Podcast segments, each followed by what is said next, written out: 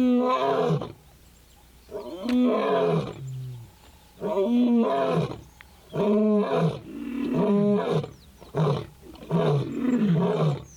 guys, welcome back to Wildest Kruger Stories, a podcast series covering uh, wildlife conservation and photography and a good couple of stories along the way. I'm Craig, And I'm Carolina. and today we We're- back for the first time in a very long time. Yo, I'm excited to be back. Uh, I want to start by saying sorry that we have been away. Uh, and uh, we haven't really said anything about it anywhere. Uh, and I have gotten a cou- couple of messages, and people have been wondering what's happening with the podcast. And I promise you, we haven't stopped. We were just taking a break. Yeah, um, it's it's been a it's been a hectic couple of weeks from our side. Um, I think uh, we've just been up to a lot of. Uh, we had a we had a plan actually last week to do a podcast, and then I, I got sick. Yeah, and Craig was coughing constantly. And were like, this we is were not this great. Is not gonna work. No. Um, but yeah, it has been, as I mentioned earlier, it's been a very, very hectic couple of weeks um, with regards to just work um, and doing trips, seeing clients, and doing various different things. Yeah, and last time I think we did a podcast together, we were in Sweden. That is true. That is Yeah. true. And then I was in Sweden by myself for a bit. You were back here. Mm. You were working a lot. Uh, you did a podcast with Chris. That was really good, by Yeah. the way. Well done on that. Thank you. I listened to it and yeah, I really enjoyed it. Um, so then uh, yeah, and then I got back and we yeah we've just had a lot of things to do and that's why we we kind of decided to take a little bit of a break uh, on the podcast, just pause that for a bit to be able to come back in full force. Yeah, I, I think it's also really important from our side is because we're about to get into the full swing of safari season. Um, Yes. Like we've been building up gradually as from about June, July, August, the safari season started to go. But I mean, now end of August, September, or end of August, September, October, that is prime time for uh, the safari season. Yeah, we have a lot of trips coming up, which we are excited to be sharing with you guys and talk more about. Uh, but as Craig says, we like that's why it's good to just take a break. And I was talking about this a little bit uh, on my newsletter and stuff as well, because I took a break from social media for a few weeks, uh, and I just find it very important to do that, and like highly recommend that to people um, that you take like whatever you do in life and for us we are working with our passion and uh, what we love but it is still very important for us to take breaks uh, so that we don't burn ourselves out doing what we love you know what i mean? It's so easy to just continue and just keep going keep going and not really listen to your body of like okay you need to take a break as well. Even though we do what we absolutely love every single day it is still important to have those breaks where we kind of just shift our mind to something else and focus on other things uh, so that you don't like just do the same thing constantly all the time if you know what i mean Yeah, I think you hit the nail on the head there. I think it's very important um, for anyone in any industry to kind of find time for themselves and keeping themselves kind of just mentally stable and not invest completely in um, their business and work. And now it sounds like I'm saying don't invest in it, but I mean, I, that's not what I'm saying. I'm saying like you still need to find time for this, let's call them the small things in life. No, absolutely. Like, I think it's just so important to try to find those breaks and uh, find a little bit of time to to do other things. I think that's the most important thing uh, is to not constantly dive into one specific thing because then you're eventually going to like burn out within that side of things if that makes sense. I don't know if i'm explaining this correctly what i'm trying to say but uh, that you just shift your focus a little bit and uh, find something else to occupy your mind for a little bit to then be able to come back uh, with full motivation and full force to uh, to put 100% into your business for example uh, or whatever it is that you are doing in life and what your passion is It's almost like it's almost like just a quick refuel. Yes, exactly, that's what I mean To to avoid stagnance and to avoid yourself getting stuck into like almost a rut. Mm. Um, because you know you need time to kind of figure out why exactly you were passionate about that specific project. Um, in And- the long run. Exactly, and remember that passion. Yeah, I think what we're trying to say as well is not like we have burnout and that's why we've taken this break, but it's more of like a uh, precaution of like okay, we don't want to end up there because we Yeah. know it is possible if you don't take those breaks, and that's why we make sure we take regular breaks.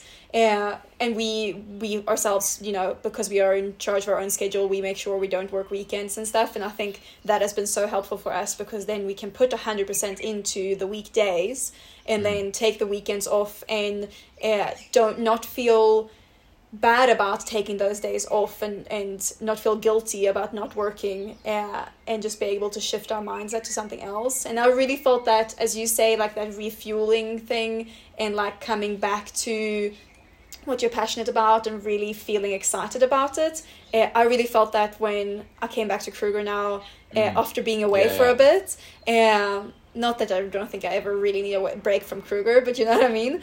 I came back and I was just so excited about all the animals because, like, you start taking it for granted. It otherwise. revived your like that that diehard passion. Exactly, exactly. because you you know you, you don't really know it, it goes down to that or, or comes down to that age old saying that uh, you don't know uh, how much you love something till it's gone exactly. so when you're yes. away in sweden for six eight twelve weeks and then you come back and something that's constantly on your doorstep you're like wow Yes. i miss it so much yeah yeah i know the feeling No, absolutely. And that's what I feel right now when we've taken this break and like coming back to the Yeah. podcast.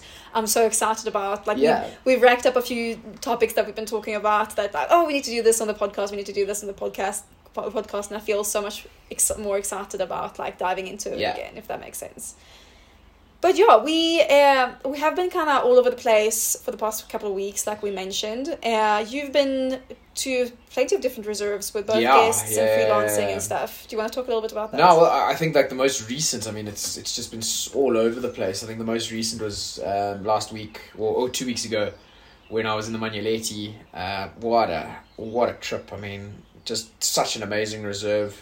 Um, just the Tintswalo are like probably one of the most hospitable freelancing properties that I, I actually work with, and they just they're they they're so welcoming and just you know you you almost feel like you're you're part of their their little family when you when you go work there. So it's it's such a um it, it's such an easy stint to do as a freelance guide and i absolutely love it there and it does help that the game viewing is insane So um, I actually got a question about it from someone. I don't know why they messaged me and not you, but they Mm. sent me your leopard photo that you posted the, the other day, that leopard cub. The cub, yeah. That was beautiful, by the way. And I was very jealous of that sighting. thank you And they sent me that photo and they were like, oh, I didn't know Manyeleti had such good leopard.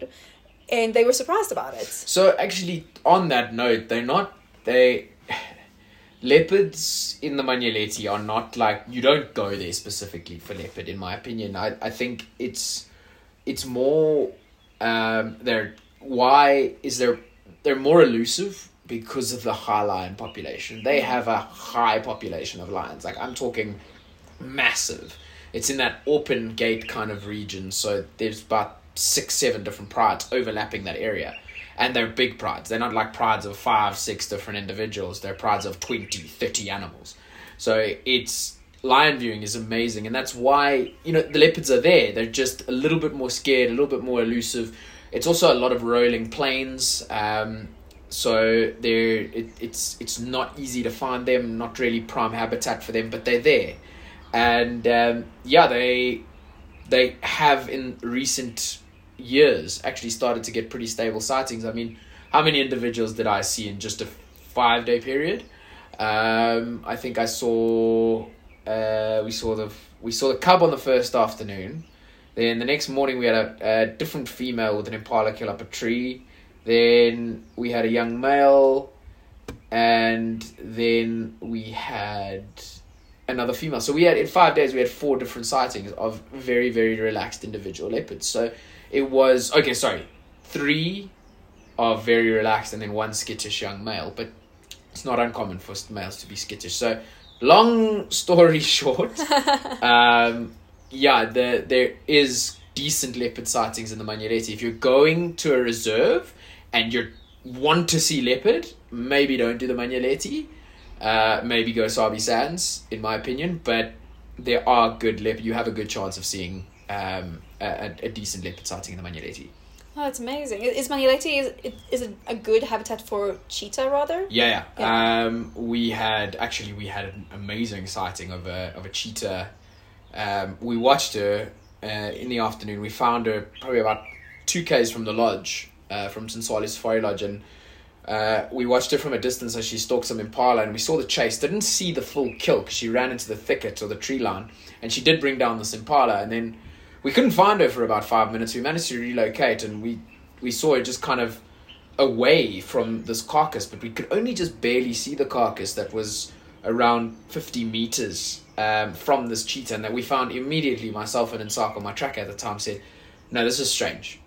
And um, on on further investigation, let's call it, we found a female leopard that had stolen this carcass from this cheetah, and um, was literally this cheetah was pretty ballsy, like just kept coming back to see if she could scare the leopard away. It was a female leopard and a female cheetah, and this and uh, this leopard wasn't having it. So we had an amazing sighting of this leopard just charging at this this female cheetah about three or four times to just get her away, and then eventually claimed the carcass. And uh, I suppose what's what's most funny about the situation is about an hour and a half later, the leopard didn't hoist the carcass in a tree, and hyenas came and stole it. So it was killed by a cheetah stolen by a leopard to only be stolen by hyenas later that evening. So That's yeah, it was insane. pretty yeah. incredible sighting. It's amazing to see that interaction, especially Hmm. between such you know rare cats or Mm. elusive cats, Yeah. uh, and to see them interact with each other. That's really really special. Yeah, it was Wow. uh, it was amazing. Yeah. Yeah, so uh, all in all, a very very good stint in the Manyeleti. That's that's so cool. And then we've been in Kruger for few short stints as well. Correct, yeah. yeah. Um, you've been playing a bit of cricket Mhm. uh, as usual, uh, which you love. And when Craig plays cricket, I take the chance to drive around the park by myself. Well, it's great. I don't know. Have we have we actually spoken about like the cricket field that's in like the middle of the Kruger National Park? I don't know. If, maybe we haven't. I think we've mentioned it before, but maybe we haven't. Do you want to talk about it? Yeah, well, I mean, it's it's pretty amazing. Like, I mean, I, I think you know, so many people I talk about like in person. I talk about the the cricket field and the golf course, and there are not many people know about it. And like the golf course, I know more people play golf than cricket, but um, you, the golf course is unfenced in the middle of the Kruger National Park. I've literally been playing golf and watched a pack of wild dogs run across the fairway. so that's and the the cricket field's pretty much the same. It's in the middle of the Kruger. It's in the middle of the Skukuza staff camp, which is also un, an unfenced area. I mean, often we'll be sitting after the game having a few beers, and um, like hyenas will just like walk through the the like changing room area, and uh, Oh, yeah. So it's it's it's pretty wild. Um, it's open for people if they're keen to um, to come and come and play. We often do a lot of touring teams. It's not a registered club. It's not a a, a club that we play in leagues. It's just it's it's it's a pretty cool and amazing uh, cricket field that a lot of people travel from all over the world or teams travel from all over the world to come play at. I mean, probably amongst one of the wildest cricket fields in the world. That's amazing. Yeah. So, yeah, so Craig often plays cricket there on, on Saturdays, and then I take the opportunity to drive around the park because I'll come and watch for a little bit, but I'm sorry, cricket, It's not your thing. it's, it's not my thing. It's not a Swedish thing. It's not a Swedish thing at all. So I'll drop you off and then I, I drive around the park for a little bit. And I've also had some cool sightings. Yeah, some good leopard lately, uh, which has been amazing. Often, often I get the a lot of the guys at the at the club say, "Oh, where's your missus? We saw you drop you off." And I was like, "Look at this guy. Look where the sun is. Where do you think she is? this early morning, the sun's just coming up. She's obviously taking photos." so yeah, that's always that's always a fun chat. No, hundred percent. I'm not gonna be in the Kruger National Park at sunrise and sunset and not go take wildlife Yeah. photos. Like, come on, I can't be missing that golden hour light. It just doesn't doesn't work for me. Yeah, but it's been good. It's been nice to get back into the park again, and uh, yeah, as we said, get back into that kind of revoke that passion again and Mm, excitement 100%. uh, for the park. Talking about Carolina driving on her own while I'm playing cricket. Um, she actually had quite an interesting experience recently, um, a couple of Saturdays ago, uh, in the park with a very, very busy sighting. And that's what we want to talk about today, uh, is busy sightings in the park itself. Yeah, I had, uh, as you say, an interesting encounter, interesting situation, let's call it, and I'll tell the whole story now. an understatement. but yeah. exactly. Um, but I'll talk about the whole thing now. But I posted about it on social media, and someone was like, "Can't you guys talk about this on the podcast?" And I thought it was a really good idea. Um, and the thing was, what what happened uh, was I came to a leopard sighting, And already when I'm driving up to the sighting, I'm like, there's a lot of cars. And actually, remember, I took a video of it because I was gonna like I was gonna make a joke on like a reel or something. I was thinking, um, and it, I was like, "This is how you know there is something, is something good waiting for you." Yeah, uh, yeah. when you see a lot of cars. At the same time, we also all know that sightings with a lot of cars aren't the best thing, maybe, but we do know there's always something cool to watch there when a lot of cars are standing there. So I drove up to the sighting and uh, find out that there's a leopard in the bushes, and I see that there's impala like maybe 20, 30 meters away. And I'm like, okay, interesting. Uh, Not not close enough for anything to happen, but No. like the sighting can progress. Exactly. The leopard is there. The leopard is looking at the impala. The impala has not seen the leopard. So interesting stuff. And I was like, and that's why I decided to stay. Uh, because usually with these kind of sightings, I will maybe drive away because there's too many cars and it just gets a bit stressful. And we call it a clusterfuck. Craig calls it a clusterfuck. Uh, but now, because the Impala was right there, I was like, you know what, let me actually stay and wait and see what happens. So I parked off, like, to the side of the road uh, to make sure that, like, cars can still pass. And this is the thing, at these sightings, I think we'll dive a little bit more into these things. There is kind of unwritten rules, and there is rules of, like, how you park at a sighting like this. And you need to for example make sure that other cars who do want to pass are able to get through. And that's why i parked on the side and, and made sure that there is space for other cars to drive through. And then i just sat there and i just waited. And at first it was kind of fun because there was a lot of people watching uh, and seeing how people navigate through the sighting and uh, and yeah and i didn't really have eyes on the leopard actually parked parked rather by the impala because i thought if something's going to happen the leopard is obviously going to come to the impala not the other way around. So let me park where i think the action will happen. Um, and i parked there and i waited and i could I didn't really have visual of the leopard. Um, and then after maybe an hour uh, this car comes. And it was a brand new car uh, that didn't have any license plates yet. And for those who wondered, because I got a lot of questions about this uh, on my Instagram, in South Africa, when you have a brand new car and you don't have your license plates yet, you are still allowed to drive with the car as long as you have your regis- registration number on a piece, piece of paper so you get given one Yeah. by the licensing department. That is Exactly, and that's your like temporary license plate, basically that is on the back uh, back window of your car. Um, so that's why he was able to drive around without these license plates. And at first he comes and he's like playing music loud and he's smoking. Uh, They were smoking a um, what's called a hubbly bubbly or a, they call it a uh, internationally, I think it's known as a shisha. yeah, exactly. Uh, we call it like a water pipe in, in Sweden. Um, and anyway, uh, he was smoking that and he was like kind of being rude to people, not being like, hello, how are you? And like greeting people and saying, what are you guys looking at? Which is what you're kind of supposed to do when you're asking people what the sighting is. He was just like, where's the leopard? Where's the, where's the leopard? And being quite rude to people and then like not really taking time to wait and let other people through to then they take his turn to to get to where you can see the leopard he was kind of pushing his way through driving quite crazy it was a few times i thought he was going to drive into me and i was very nervous because i was driving craig's car and i was like he's going to kill me if there's something if something Yeah. happens with his car um, and he was driving very very close to people and not really being a good um, Attendee. attendee or whatever you want to call it. But that was not the worst part. Um, eventually, he pus- he pushes his way through the sighting and he gets to where the leopard is. So this is like maybe three cars in front of me, uh, and I see him park there next to the leopard. And all of a sudden, he is like sitting on his window watching over like like he's sitting like almost like outside his window uh, watching over his car kind of thing. And i was like oh what are these guys doing? Like this is not great. You shouldn't obviously not hang out of your window uh, in in that way. But it only got worse. And he climbed up on top of his car and he was standing on top of his roof watching Sorry. this leopard Yeah. taking selfies and then eventually he brought his what's it called shisha Shisha, yeah. up on top of the roof and sat there smoking it. And this is maybe like the leopard is maybe five meters away, ten meters away, maybe. I couldn't see the leopard, fr- but from what I remember, where it was to where he was, he was standing with his car, yeah, five ten meters away.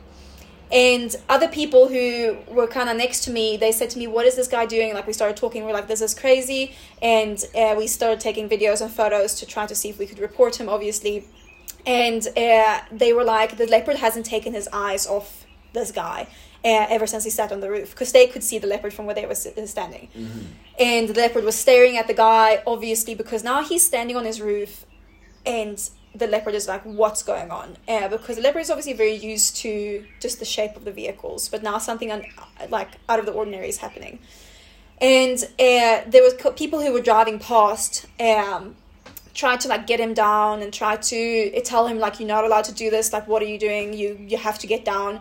Uh, and he would just like wave, like wave at them and like completely ignore them and like take selfies, and was being quite Arrogant. arrogant, hundred percent. Eventually, the leopard gets up and walks away, and I and it, it just walks past the impala and didn't try to take it like get a chance on, on the mm. impala, and I I don't know if I think that was possibly because this guy was standing on his vehicle that the impala that the leopard was like no It's screw this." natural. I mean, that nep- that leopard's now, if it's that close to the road, I wasn't in the sighting, but I mean, it's immediately going to feel a little bit nervous. Mm. You know, there's now an individual that has broken the shape of the vehicle. It's now moving in a very sh- strange way.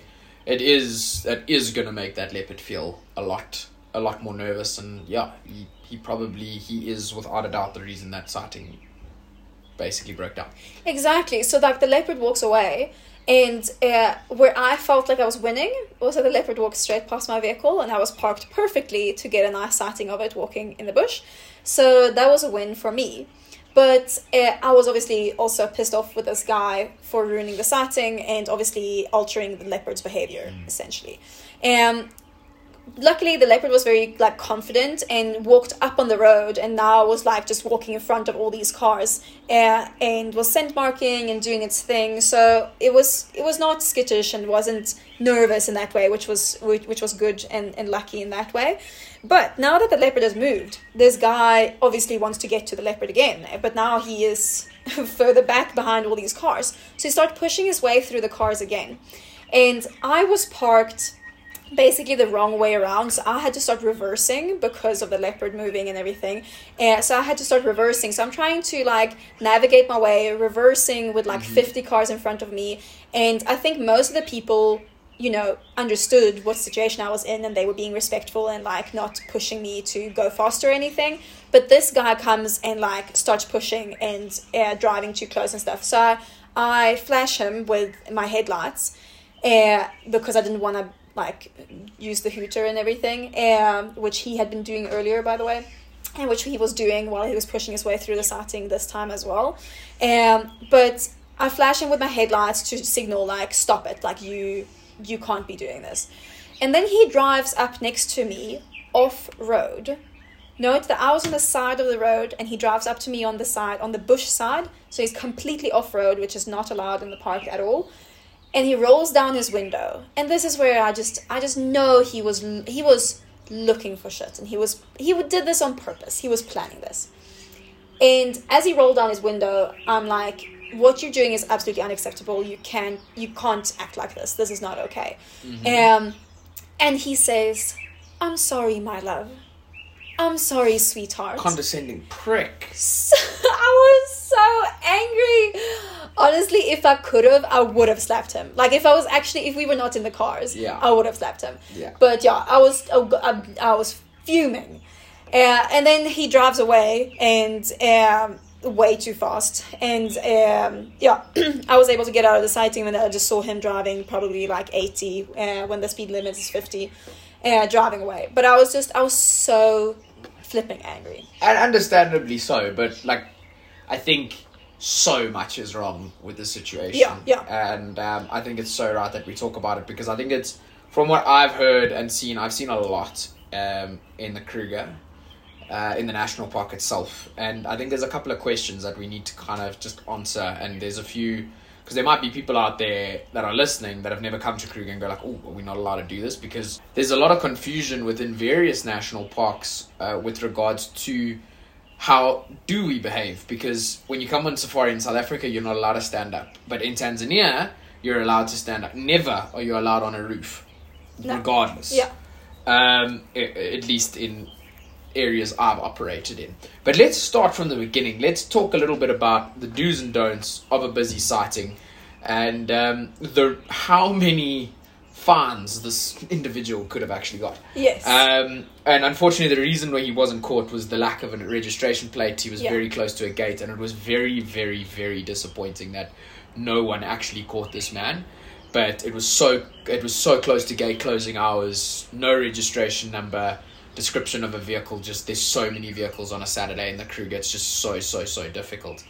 Um, but so on entry to the sighting, this specific individual um, starts pushing his way through.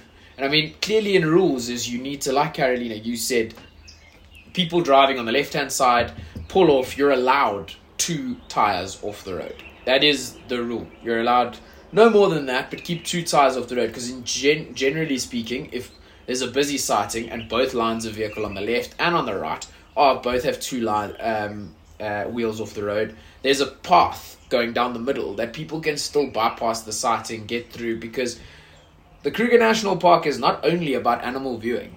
There's a lot of research, a lot of conservation, a lot of security going on in the reserve. People need to get through those sightings to actually do their day to day job. So I'm going to state there for people that cause these clusterfucks, please keep that in mind. And you seeing your leopard is maybe stopping someone from saving a rhino's life. Look, that's a bit extreme, but just just bear that in mind. Um, leave that gap open.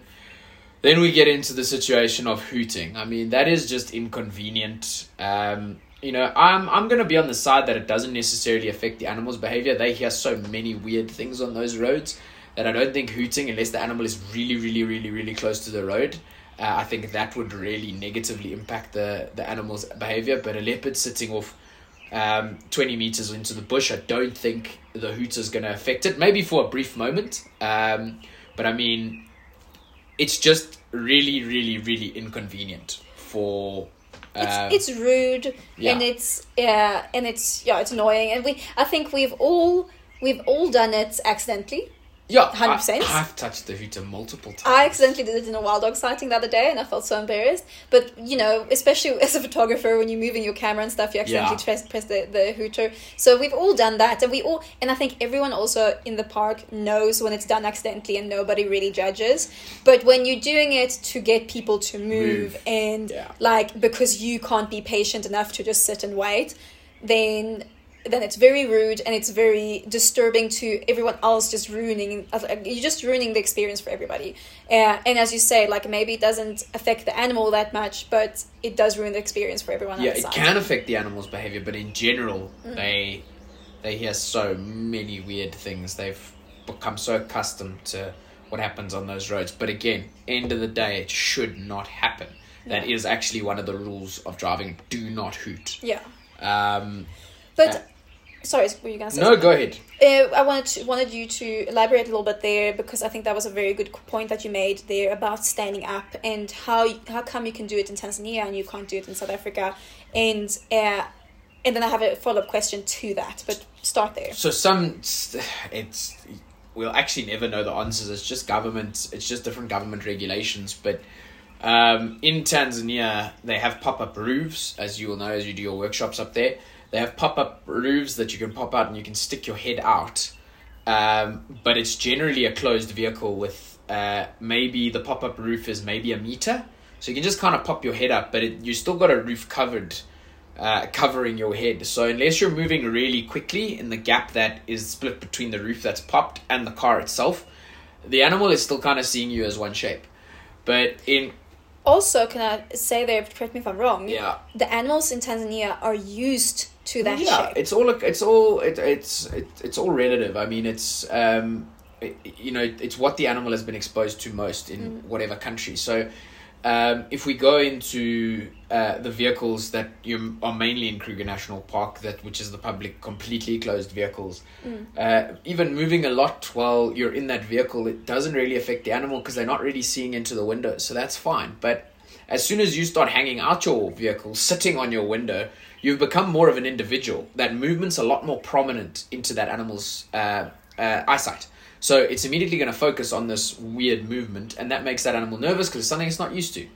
Um, and um, then you cross the line of going climbing out your car, Yeah. um, and that just that, that just fucks the whole sighting. Um, uh, and then onto your roof, and that, that's just that that is just wanting to cause trouble. There was this arrogance about this individual that you you can just see that he does not care about anyone, and he's there to make a point that he wants to show everyone that he doesn't care about anyone else except himself. And um, yeah, he's it, it's it's it, it's just blatant arrogance and And, it, am I right by saying like basically him standing on the vehicle like that is basically the same thing as if you walk out of your vehicle and you stand on the ground? Like you're becoming an individual. You're You becoming an a thing on two two legs. Yeah, you are, but you've now, unfortunately, with climbing on your roof, you've got the uh, that the the Height. the height advantage. So basically, the animal is still going to see you as because you're now you're you're still quite taller. You're a lot more taller than that animal. So it's you're still quite intimidating. So the the chances of aggressive behavior are minimal from an animal like a leopard that can't risk injury as they're solitary. Um, but you know it's still going to negatively impact that animal's going to feel that much more intimidated that it's going to move away and you've then spoiled the sighting for the other 20 25 people that are in there waiting for this leopard to maybe make a move on these impala so it it is just wrong regardless but it is the same from a uh, you you will see d- two different behaviors from the same cat if you just get out your car and start walking on the road compared to if you're climbing on the roof. Both nervousness but you'll get two different reactions. Okay. And uh, on that topic, then, my follow up question is because, uh, like we spoke about, like the animals in Tanzania are more used to th- those vehicles that have those pop up roofs. Yeah. So it's they kind of used to those shapes, and it doesn't really affect them negatively when when you look through those Yeah. those. Uh, and also, just for, to explain for those who don't know what those vehicles look like, you never have more than like basically your shoulders and your head. It's literally just your head. And Yeah. Yeah, you, you could probably get your camera out because I remember when we were there, um, or when we've been there. It's you're you're you're. It's almost I wouldn't say difficult, but you have to stand on something to kind of if you want to get your camera out there. It's just shoulder Exactly. length. It's not. You're not exposing your whole body. No, exactly. So that's why also it's basically just your shoulders Mm. and, and, and your head. Uh, so that's why it's also it's not your whole body being out of the like in that And, pop up. the golden rule, just in general, is to just move slow. Exactly, especially when something is close by. Yeah, it's it's about moving slow and and not making like sudden noises and stuff. Just make sure that the animal is more comfortable. But what I was gonna ask you about there is, uh, someone asked me what the difference there is with him standing on his roof and a tracker sitting on the front of the vehicle, uh, like we have in the private reserves in South Africa. so you know private reserves, we've got so many different ways rules and um, happenings in in in the reserves in south africa and uh, private reserves it, it's all again it's all relative um, tanzania kruger national park the greater kruger national park which is the private sector of the kruger national park um, and yes the tracker sitting on the front of the vehicle exposed again, animals in that area are accustomed to that situation. But now someone will counter counter my statement there, saying, "But if it's Greater Kruger National Park, animals can come in from anywhere. What if animals come in and are not exposed to that?" It comes down to your guiding ability because you don't have to deal with the public. You only deal in the private reserves. Public can't just drive around. You, as the guy, you you're it's orchestrated by guides not uh, no no random public vehicles that aren't qualified. You have to be a qualified guide to drive around the park working for the lodge, but that's a whole different story. But going back to if an animal has come in, it comes down to your guiding intuition and tracking intuition of um, basically seeing that this animal is unhappy. What can this animal be? I don't recognize this animal because most of the animals that would get aggressive with a tracker being on the front are cats and territorial individuals. Being a little bit okay, and I've had to do this multiple times in my career. Say, hang on, let's try something different with approaching this animal. Call your tracker inside, let him sit in the vehicle. And 90% of the time I've found when this has happened, animals completely calm. It's because it's now seen different and it's seen something that it's more used to. And um, yeah, so bringing your tracker into the vehicle, guides out there that you're listening, bringing your tracker into the vehicle if an animal is more skittish that you don't recognize do that it will it will make a difference. So that's the that's the biggest difference. And going back to the question was animals have just become more accustomed to the trackers sitting there and they're used to it. It's it's basically part of their day to day So it's basically the same for them as seeing a car in mm. Kruger. Yeah. Mm. And then, like you said, sometimes animals will come in from the Kruger Park because it is open into the private reserves. Yeah. But then they might react differently, and They- that's where you just need to handle the situation. And you need to be you need to be switched on with that as a guide because you need to be able to pick up that basically the first few things that that you start picking up on is so let's simulate an in, um, a situation. I'm driving with guests. My track is on the front. I see three male lions on the road, uh, hundred meters in front. I I go immediately. All three of they are looking and they fixated on me. They're looking at me. That's not out of the uh, out of the ordinary. Generally, first vehicle that finds a sighting, they're all quite interested in. You drive up, but the first sign that would be is one would get up because I'm now driving in the Sabi Sands Game Reserve. The lions we generally recognize are all quite relaxed. One gets up, okay. As soon as you see a change in behavior, you switch off the vehicle. Slowly try get. Then your next your next sign would be ears kind of low, trying to stay. Then immediately from there, when those behaviors, the behavioral changes happen, immediately go, hang on, who are these lions? We don't know them, because you're getting a complete and different uh, behavioral uh, analysis. Almost, you're assessing this behavior and not recognizing it to to to your usual candidates in that reserve. So then you can kind of make the decision as to where what what we're gonna do. First thing in a private reserve is you call it on the radio and you say, let's make this a one vehicle s- sighting because we don't recognize within between you and your tracker. You'll be able, if you've worked on the re- reserve for a while, you'll be able to identify if those lines are from there or not. Say, okay, cool. Bring the tracker in, see if you can get to a safe distance, and just respect the animal's space. That's the most important rule And when you say bring the tracker in, you mean yeah. bring him off the leave the sighting leave visual of the lions bring him off the seat into the car and then try approach the sighting again. And in my opinion nine times out of ten in the private reserves or the greater kruger national park that will make a massive difference.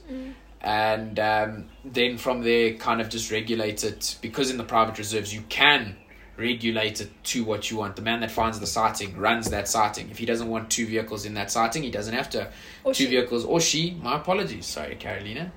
Um, he she they um, uh, don't want uh, anyone else in the sighting because they feel it's going to scare the animal. You make that call. As a guide never feel scared to put other people in their place and say i don't recognize these lions. We're going to scare them if we over if we overwhelm them with vehicles. Don't be afraid to do that. Put your foot down because basically i've seen it happen actually recently in the Manyeleti. I saw literally skittish lions. Obviously, a pride from Kruger, not really used to animals off roading, and people just came into the sighting. vehicles off roading. Vehicles off roading. Animals always Oh, off roading. animal- animals off roading. Oh my word! But yeah, saw it and um, said, guys, let's be sensitive with this sighting. These animals aren't used to. This pride comes from Kruger National Park, um, and guys just started to go off road, and guess what? Twenty four lions just hightailed it. And then what did these guys do? They just kept chasing these lions. And I was like, settle down, guys, just take it easy. One vehicle, there's a road right here. Why must we chase them off road? Let's just go. The road bends around. Got onto the road, went around, and there, all 24 of them were lying next to the road because I stayed on the road. Yeah. Because that's another thing that, you know, animals in Kruger are not used to vehicles off roading. So that's also a thing that you have to be careful with when they come in f- from Kruger into the, uh, The private, private reserves. And um, am I right by saying as well, like you can. Um, you can basically make the connection and it's it's almost the same thing. Like an animal coming from Kruger seeing a tracker on the vehicle for the first time being scared of that.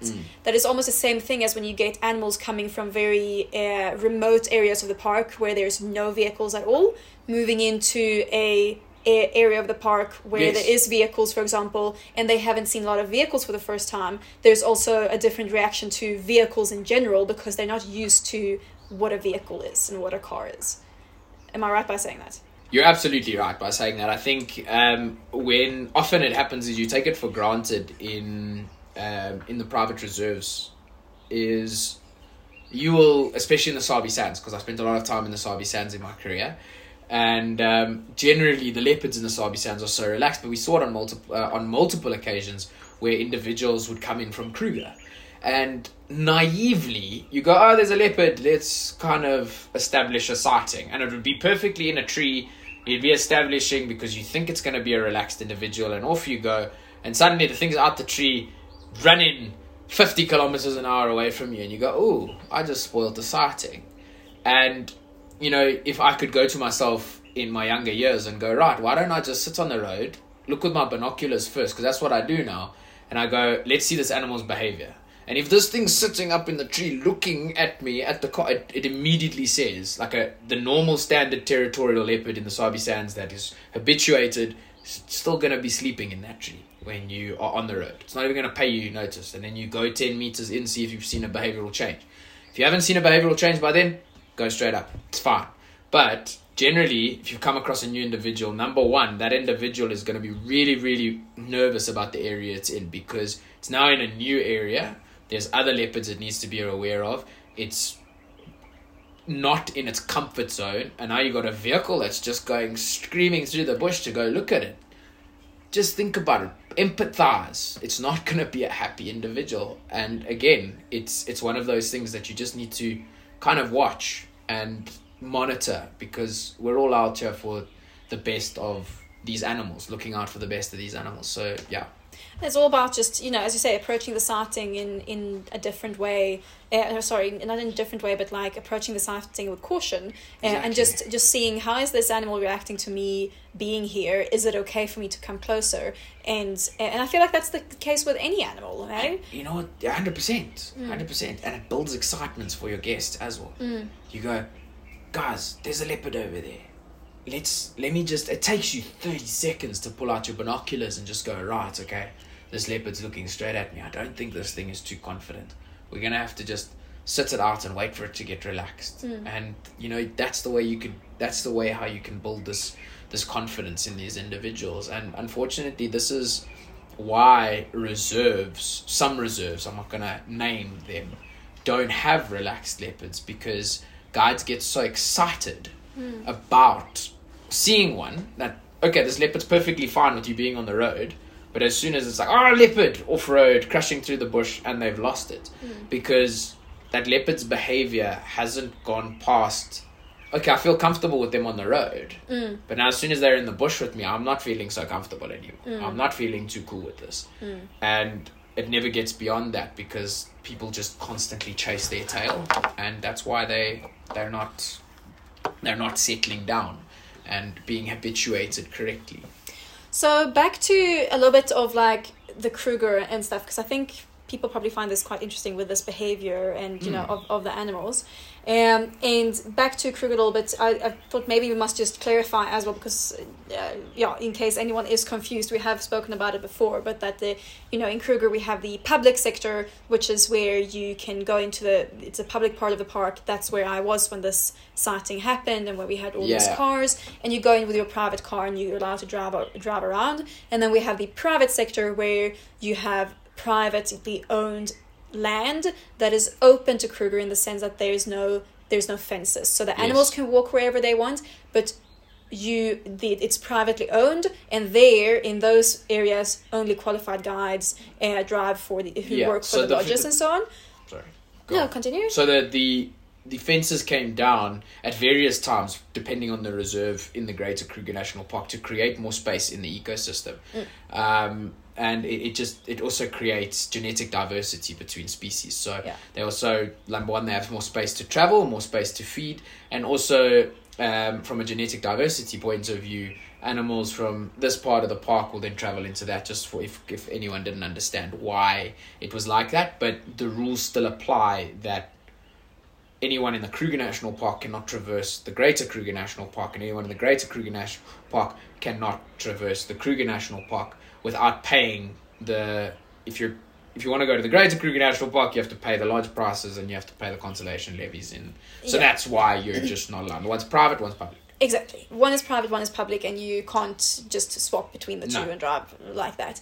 Um, but I think what's interesting here is because we talk about behavior and Mm. and so on of the of the animals, and also want to mention, you know, that uh, this is because sightings are regulated, as you say, and controlled by guides, and there's often a um, in now I'm talking about the private area of Yeah. the park.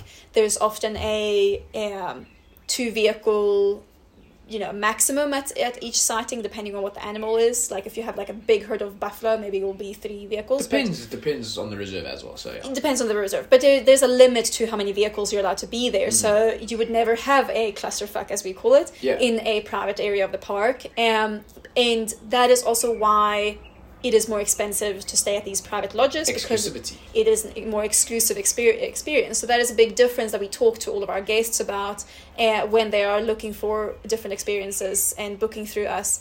Uh, that you know it depends on what Yeah. you want out of your experience and if you are looking for a budget safari are you willing to give up the exclusivity that you get with a private reserve Yeah. for example um, but what i want to get back to was someone also asked me um, with the public sector and with the all of these cars in the public sector uh, does that affect the animals negatively to have all these cars at a sighting So um, actually, I saw it on social media. Um, another content creator recently, uh, recently posted a little reel, and uh, basically saying that he he feels the sightings that they have deteriorated in Kruger because of the number of vehicles.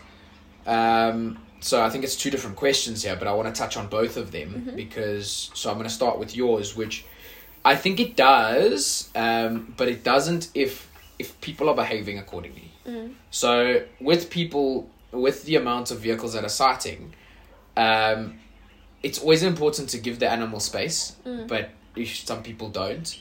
But often, what I've seen with behavioral from a from um, a behavioral monitoring point of view is animals that aren't comfortable with the road. It's amazing to see them walk. So often, you'll see a cheetah or a leopard cross the road, and they will walk casually, walk casually, walk casually, and as they touch that tar, they run across the road because they know that's where there's so many so much activity happening and then as soon as they've crossed the road they settled again because they know no one chases them um, so i think it's just important for for vehicles to respect their space but i don't think to an to an extent it doesn't necessarily negatively impact the the the animal if there's a large amount of cars there. Because i think that's that's such a good point that you're making there and this is what i was explaining unless it's a unique species sorry sorry. Oh, yeah. uh, unless it's an animal that's come out of one of those massive areas in Kruger that doesn't have a road and all of a sudden it's now next to the road and you understand what then I'm saying might get yeah. scared of it yeah But at the same time, that's that's what I was getting to was that there is massive areas of Kruger National Park where there's no roads whatsoever. Because Mm. Exactly. people uh, can sometimes, you know, you get comments on social media of people who actually don't really know what they're talking about when they talk about these reserves. keyboard conservationists Yeah, and they they are like, uh, you know, safaris are destroying the animals' habitat, and and uh, and we, you know, we are destroying the animals' lives and so on. And the thing is, uh, what people forget is that it's not like the whole park is filled by roads and you can drive everywhere and the animals can't go anywhere where there's no cars. Yeah. There is massive areas of the Kruger National Park where there's no roads whatsoever. And that when we say massive, what is it? 100,000 hectares? I think the largest block is about yeah just under 100k 100 hectares That is huge, and in that block, there's no cars, no ro- no roads, Yeah. no lodges, no houses, nothing. Nothing. It is completely wild.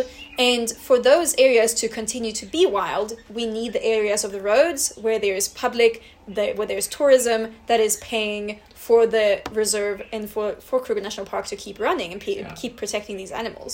But I think what's also what people also forget is that it's not only those massive areas.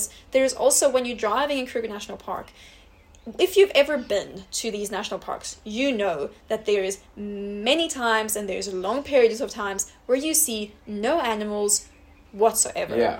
at all. You'll be driving for a whole hour without seeing a single animal because they are in the block. And as soon as they are maybe 30 meters off the road, you won't see them. especially in summer in summer it's even less it's like Yeah. like 10 five, ten meters off the road. There's you been times where there been there was wild dogs. Remember the Remember time? the guy nearly drove? over- Yeah, I Yeah, remember that. There was wild dogs literally a meter off the road. Not even. It, It- was literally right off the tar. yeah, and it was uh, just in the grass. in the grass, and this guy was driving, and he didn't see the wild dogs, and we had to like shout at him to stop because he almost drove over the wild dog, uh, because he couldn't see it, and that's Yeah. that's the thing. Uh, the animals, if they want to get away from the cars, if they don't feel comfortable of uh, with the cars, they can so easily just disappear into the bush and we won't see them and they won't be bothered by the cars. And I think that is such a key thing that people forget when they see these videos of animals on a road with vehicles. It, they know that the road means cars and if we are here there's a potential of these big th- things that They're not stupid. No. Animals are not stupid. and if they don't feel comfortable with that, they very easily can get off the road. Yeah. Um, and and disappear into the bush. And I think that's such a big key thing that people forget when Hundred they talk percent. about And these things. going back to the next question from what I saw with this content creator on Instagram, he was like, "We're letting too many people into the Kruger National Park, where there's just so much vehicle traffic. That's why we're not seeing animals." No, no. The fact of the matter is, let's take this year as a whole.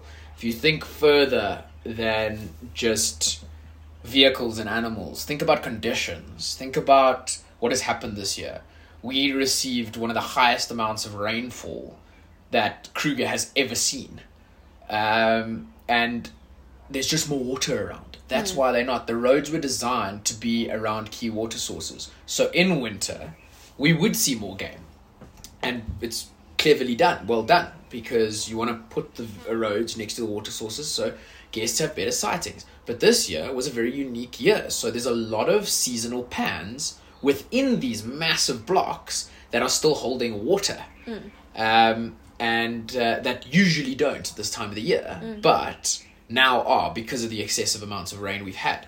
So it, it just goes to if guides are thinking like that and content creators and you know just just think a little bit more about like what is actually happening, why it, it's not always the most obvious answer. No. It just think a little bit more about what we've experienced. I also feel that people are complaining more about how busy the park is and Yeah. uh, talking more about this because remember it wasn't long ago that we went through lockdown when the park shut down completely for a couple of weeks and then uh, I think it was June 2020 we it opened up again you and I were here That was amazing. Do you remember we saw like at eleven o'clock in the morning, saw like wild dogs on the road. Yeah. like, that's unheard of. it was amazing and that was the thing like i remember we we drove in to the park you weren't even allowed to stay inside the Yeah, park yeah, yet yeah, because it it was was still closed visits, down yeah, yeah. so we drove in on day drives uh, back and forth which w- was exhausting but uh, but it was cool and it was a really unique experience because there was barely any cars around like Yeah. on the busiest roads we would drive for an,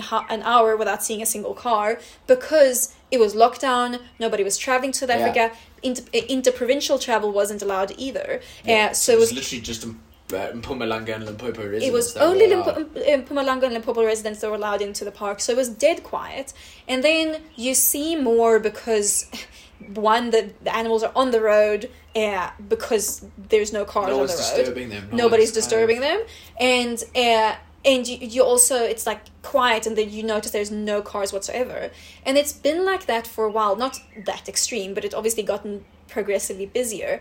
But I feel like this is the first year that we are getting back to 100% Yeah. for what it was before lockdown. And I think people have forgotten what 2019 was like in the park. And I would say it was it's the same now as it was 2019. I think even more so. I would say, yeah, it's getting there, but uh, I think, and um, I think it's amazing uh, because you've got 2018 and 2019 were record-breaking years for South African tourism, and um, they did predict 2022 and 2023. Well, sorry, 2023 and 2024 are going to be.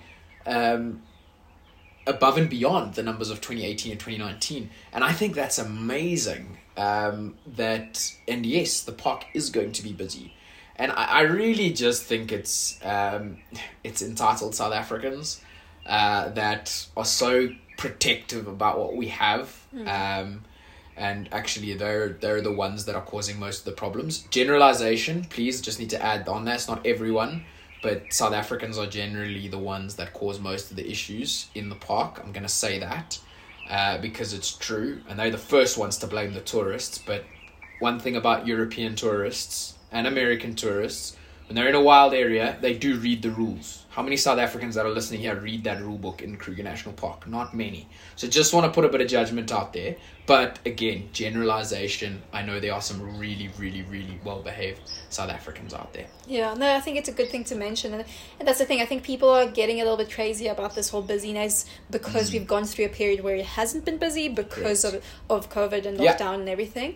Uh, and I think it's just important to uh, to state that that I think we are feeling like it's busier than normal because we've gone through a quiet period Yeah. and, and it's nothing out of the nor- ordinary in that way but i also wanted to uh, before we like wrap this up just kind of talk a little bit more about like be- because we don't want to scare people away from the and No. say like it's constantly like this and I want to talk a little bit about our tips and tricks for avoiding the cars because it is possible to avoid the crowds. Yeah.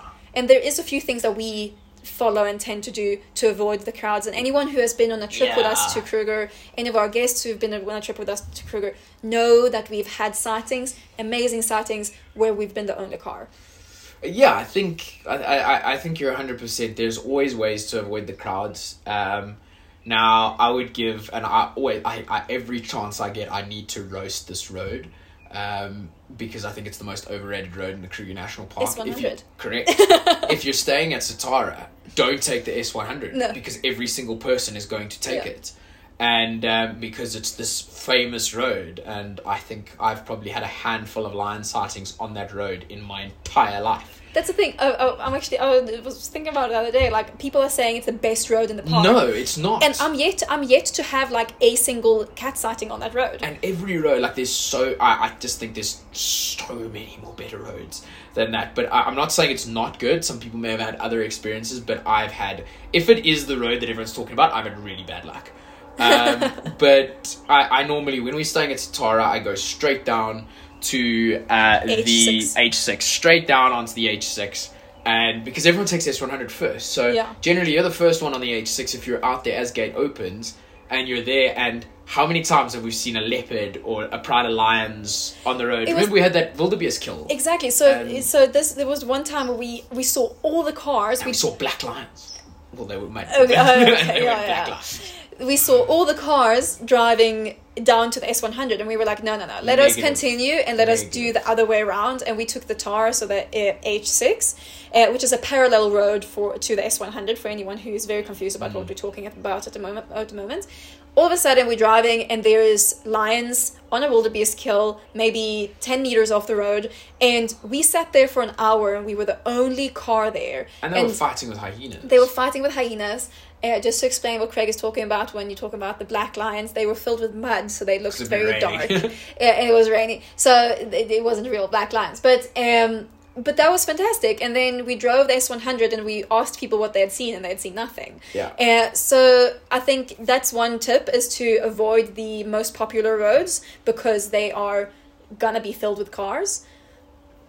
I also think that you know one of the uh, another tip that we can give people is in winter, you know, the the tar roads are generally the most driven roads, um, and I think you need to follow the water sources, um, and a lot of the water sources are off dirt roads, and I think in the dead of winter, there's nothing wrong with just sitting at a dam and waiting it out because if there was something there the night before, the afternoon before, there's chances that they're going to come to the water. So spend time, I'm not saying spend your whole morning, but sit for five, ten minutes and wait at this dam and see if something pops out, then move on. But same thing, hot afternoons in winter as well. Correct. Uh, if it's hot, uh, so late winter when it's you know very hot and it's very dry, sit an afternoon at a waterhole and you might see a lot. We we spent like two three hours. This was in the middle of the day though, but at, at a waterhole with a guest uh, a couple of months ago, and we saw like there was just constantly animal new animals coming through Yeah, and that, uh, yeah, I remember. it was like oh here was a big herd of elephants and you just watched all the elephants and then a herd of impala came and then A giraffe, came, and then there was a rhino that came. Yeah, yeah I mean, exactly. It was, yeah, and I think uh, so. That's a tip, but uh, to just spend some time and be patient at Mm. waterholes that way, because then you never know what will happen. But I think also back to we were talking about S one hundred and H six. I would say that's like one of the only occasions where I would rather drive a tar road than a dirt road. In general, the dirt roads will be quieter. yes, correct. because the tar roads are usually main roads that go between big camps Yeah. and so on. So then dirt roads are, are a better idea. Uh, and yeah, try to just not follow the crowds that way. Yeah. But then also another tip. Um, most people might know this already, uh, especially if you've been to the park in New South Africa, and you probably know this. But the north is definitely more quiet than the south. The south Yeah. is close to it's closest to Johannesburg and it's close to big towns like Nelspruit and you know and it has the most entrance gates. It got got the most big camps, so the south is bound to be busier. It's the most conveniently located area of the park. Exactly. Um, and that's why it is the busiest, like you just mentioned. It's got the most camps, Mm. and all those camps are very well equipped Yeah. with anything you would need on a. Let's call it a glamping experience Yeah. because you know half half the people tend to forget something. I'm not I'm not judging anyone that does forget something. i we forget something every single time we Yeah. go to Kruger, um, but it's equipped for those for people that forget stuff. Exactly. Um, but up north, I mean, it's a lot more remote. It takes you longer to get up there, and I've always called it like the um, the avid safari goers Mm. head up there, um, and the very very keen people that are out there for three weeks yeah. and they go up to the north because it's more people that are experienced Mm. in in the camping game or the bush bush environment and they'll go up there and they don't necessarily ke- care about the quantity of animals they Mm. care about the quality of your sighting Mm. the um the the quietness around everything. I mean, we were up in the north, and I think we've spoken about this multiple times at Shingwedzi, and we sat with a female leopard and on an impala carcass, and there were three cars, and she was on the road. Yeah.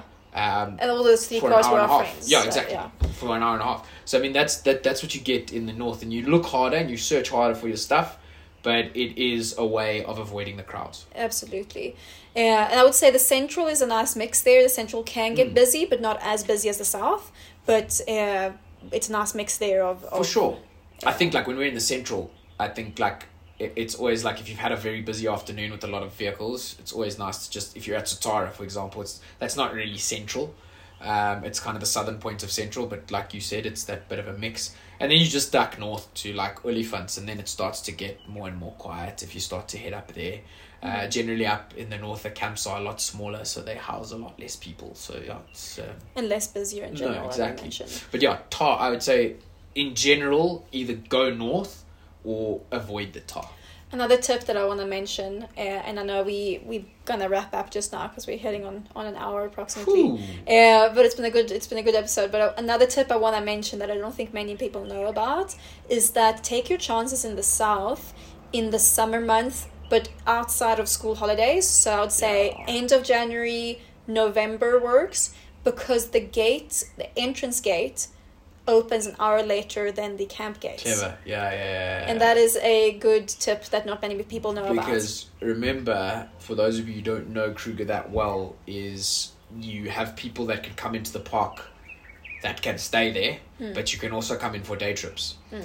And what Carolina's saying there is the camp gates open uh, earlier than the entrance gates to the to the park itself. And I remember like uh, we stayed in uh, Crocodile Bridge in Mm. January because of this reason. that's amazing. Uh, and Crocodile Bridge is a fantastic camp in so many ways and such a beautiful area and, and a great area for game viewing. But we usually avoid it because it gets super busy and it is right next to an entrance gate. Like Yeah. the camp and the and the entrance is right next to each other, so the the sightings get busy really Yeah. quickly. And that's why we decided when we were going in if for a project in January, that's why we decided to, to stay there and take our chance then. And it worked out really Paid off, nicely. yeah, it. Paid off so nicely because you have a whole hour to get going, get further into the park, and find those sightings before the crowds come in through the gate.